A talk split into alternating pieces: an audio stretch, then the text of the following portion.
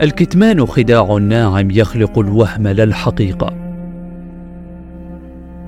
والتغاضي عن الخطايا هو ركوع جاهل للباطل. ولأن صوت الحق أقوى من أن يسكت وجب أن نبوح. بوح. قريبا.